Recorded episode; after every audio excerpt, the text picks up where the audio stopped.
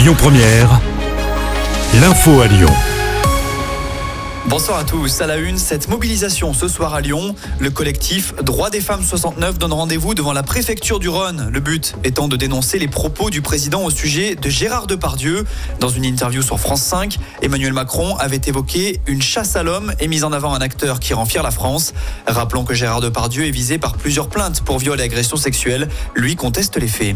En parlant justice, l'actu, c'est aussi ce commissaire de police jugé au tribunal à Lyon.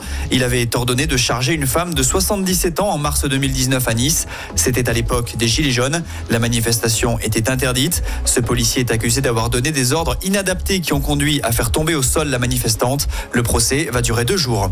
Lui a été contrôlé 11 fois sans billet. Il souhaitait simplement protester contre les retards des trains. C'est une info de nos confrères du Progrès. Un habitant de Tarare, de 61 ans, vient d'être condamné par le tribunal de Villefranche car il ne payait pas ses places pour se rendre à Lyon. Il a écopé de deux mois de prison avec sursis. Il doit également payer sa dette à la SNCF.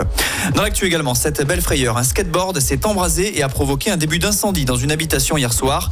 Les pompiers ont été obligés d'intervenir vers 22h dans le quartier de Montchat. Au final, le feu a rapidement été éteint, mais les deux habitants ont dû être relogés. Le Rhône n'est plus en vigilance jaune à la neige et au verglas. Malgré tout, la circulation reste délicate, notamment dans la partie nord du département. À noter qu'hier, en raison des températures négatives, un premier pic de consommation électrique a été atteint à 19h, annonce faite par RTE.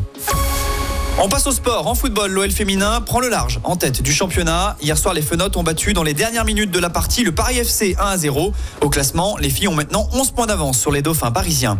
Du côté de l'OL masculin, Malik Fofana est la troisième recrue du mercato hivernal. Le jeune belge âgé de 18 ans, ailier, s'est engagé jusqu'en 2028. Il arrive en provenance de la Gantoise en Belgique. Montant de la transaction 17 millions d'euros sans d'éventuels bonus. Et puis l'OL a décidément le meilleur centre de formation de France. D'après l'Observatoire du football, le CUS. Sur les dix dernières années, le club a touché 370 millions d'euros pour les ventes de ses joueurs formés dans le Rhône. Personne ne fait mieux en France, puisque Lyon est devant Monaco.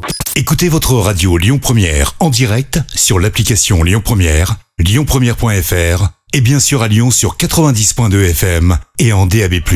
Lyon Première